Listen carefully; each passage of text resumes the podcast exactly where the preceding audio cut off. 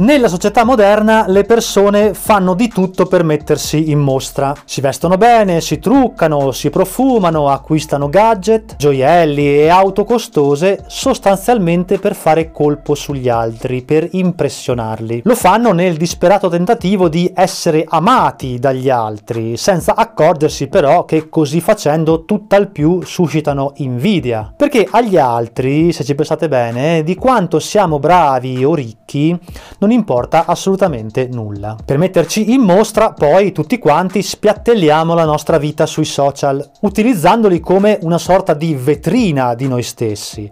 E poi quando parliamo con qualcuno, pur di farci belli, raccontiamo tutto di noi, anche cose che sarebbe meglio tenere per sé. Tanto per farvi un esempio di quanto può essere sciocco e pericoloso questo comportamento, qualche anno fa un ragazzo si è ritrovato denunciato dalla Guardia di Finanza perché percepiva il reddito di cittadinanza ma contemporaneamente postava su internet foto e video delle sue sbocciate in discoteca. Magari stai sbocciando con i soldi di tuo fratello o di qualcun altro. Il fatto è che quando poi arriva una denuncia sono guai e quindi è sempre meglio non comportarsi in maniera così ingenua. Tralasciando i casi estremi al limite della barzelletta come questo, ritengo che anche le persone, tutte le persone in generale, debbano ravvedersi dal fornire agli altri troppe informazioni su di sé. Perché quando si finisce sotto la lente di ingrandimento sbagliata, i guai bussano velocemente alla porta.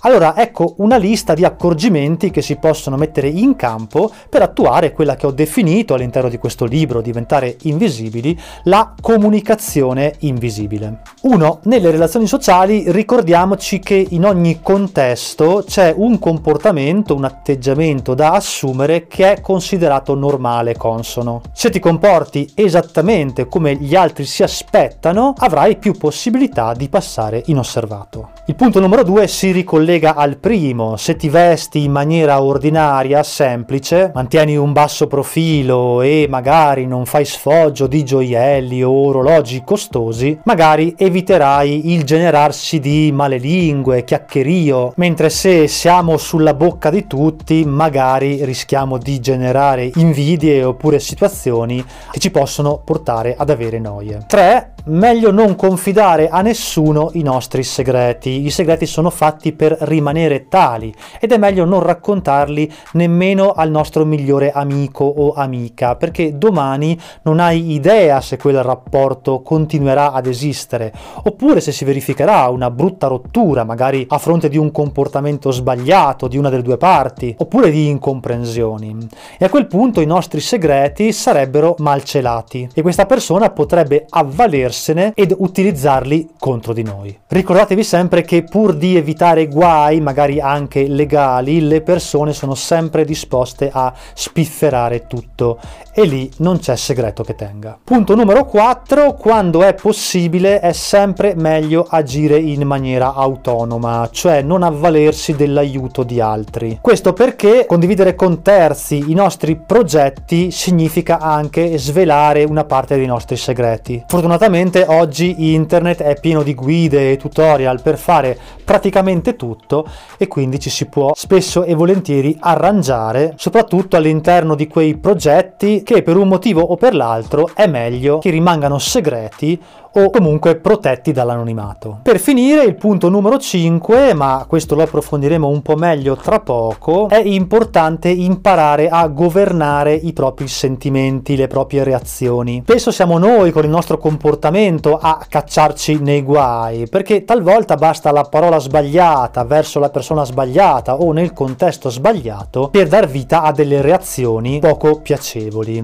E quando questo accade, tipicamente è tardi per rimediare fare. Mantenere un basso profilo quindi significa sostanzialmente confondersi, evitare di dare nell'occhio e di fornire agli altri informazioni che magari domani potrebbero essere utilizzate contro di noi. Lo so che alcuni dei suggerimenti appena elencati possono sembrare al limite della paranoia, ma servono soprattutto a ricordarci che non c'è nessun bisogno e nessun vantaggio nello spifferare agli altri tutto quanto di noi. Insomma, impariamo ad essere discreti almeno il tanto che basta. Sull'importanza di comunicare in maniera invisibile vale la pena spendere ancora quattro parole. Perché l'altro motivo per il quale le persone aprono la bocca, spesso a sproposito, è per cercare di manipolare chi hanno di fronte.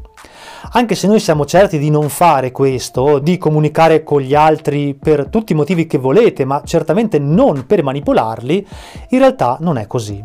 La comunicazione è sempre manipolazione, che lo vogliate o meno. Se ci confidiamo, ad esempio, con un nostro conoscente, è per ottenere un consiglio, magari sfogarci oppure ricevere conferma di ciò che stiamo già pensando. Se parliamo a qualcuno dei nostri successi, lo facciamo per sentirci ammirati e al contrario, se riveliamo i nostri insuccessi, lo facciamo per ricevere compassione, supporto, consolazione o addirittura aiuto. Insomma, comunichiamo sempre per soddisfare un bisogno egoistico, fosse anche nell'atto di aiutare qualcuno per sentirci migliori degli altri, appagati o dare un senso alla nostra esistenza. L'altro è sempre uno specchio e quando noi comunichiamo qualcosa a questa persona, lo facciamo perché sappiamo che in qualche modo otterremo di riflesso qualcosa che serve a noi.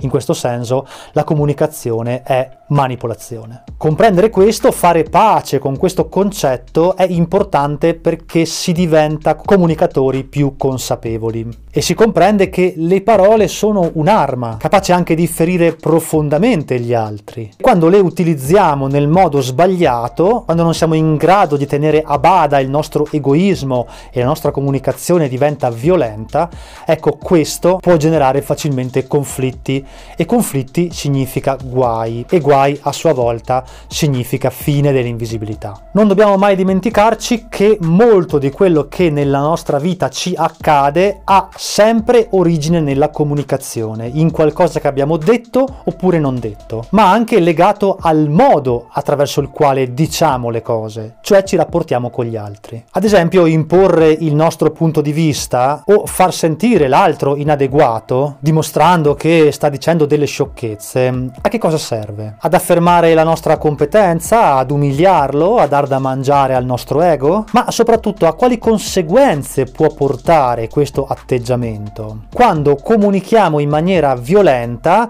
magari con un termine meno aggressivo, potrei dire antipatica, non possiamo che ottenere negatività. E questo certamente non aiuta ad essere invisibili. La comunicazione invisibile ci insegna che quando si parla con gli altri e lo facciamo quotidianamente ad ogni livello, mantenere la calma, evitare di essere aggressivi, imparare ad essere trasparenti alle parole degli altri e quindi non avere reazioni troppo forti, ma anche non andando mai sul personale oppure non usando le parole come lame, si ottiene il massimo risultato cioè rapporti armoniosi con gli altri, il che significa sostanzialmente tranquillità. E anche quando abbiamo a che fare con persone profondamente ignoranti, possiamo sempre considerare quella chiacchierata come una palestra per testare la nostra capacità di comunicare nella maniera corretta. Così facendo difficilmente ci faremo dei nemici e raramente litigheremo con gli altri il che è esattamente quello che si intende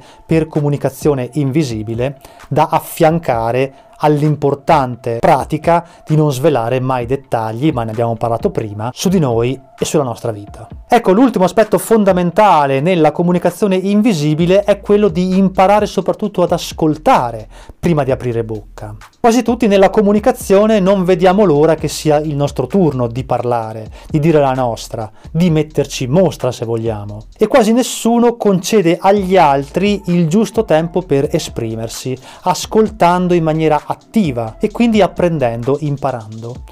Eppure capire l'altro non solo ci aiuta poi a sapere con chi abbiamo a che fare e quindi come comportarci verbalmente con lui, ma anche sapendo chi è, cosa possiamo permetterci di dire e cosa no. L'ascolto quindi nella comunicazione invisibile deve sempre venire prima della parola. Insomma, se volessi riassumere questa chiacchierata sui temi della comunicazione, direi che lo scopo dovrebbe sempre essere quello di capire e farsi capire e quasi mai uscire vincitori o voler apparire come migliori. Va bene, anche per questa volta è tutto. Noi ci vediamo mercoledì prossimo con un'altra puntata.